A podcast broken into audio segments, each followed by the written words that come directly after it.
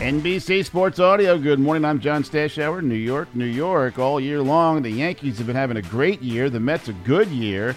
Lately, the Mets have been playing a whole lot better than the Yankees, and right now they have both have the same record. They're both in first place. They're both 70 and 39.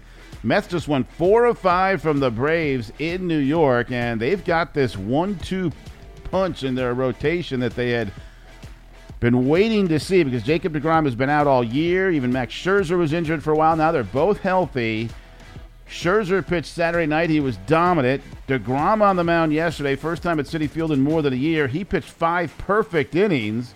Lost uh, the perfect game, the no hitter, and the shutout in the sixth, and left the game. But he got 17 outs and 12 were strikeouts. The Mets had 19 strikeouts in the game. They beat the Braves five to two. They win four to five in the series, and they lead the NL East now by six and a half. Different story for the Yankees. They've lost five in a row. They're just nine and 16 in their last 25. In a game that went four hours 25 minutes, Cardinals won their seventh in a row. They won it 12 to nine. It's their first ever sweep of the Yankees.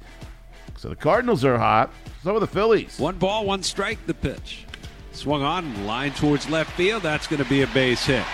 It's going to go all the way to the fence. Bohm is in to score. Hall coming around. Here's Castellanos headed around third, and he will score standing up. And Bryson Stott cleans him off. It's a three run double.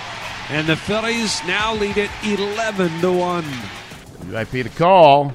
13 to 1 was the final. The Phillies hit four home runs. Darick Hall hit two, and they've won 10 of the last 11. So the Cardinals are hot, seven straight.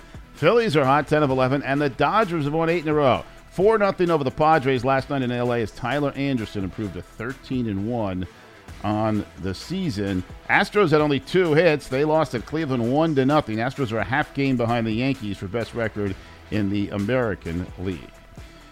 N'Keal Harry was a bust as a first round draft pick wide receiver for the Patriots. A few years unproductive. They traded him recently to Chicago. and Now he has suffered what is being called a severe ankle injury in Bears training camp.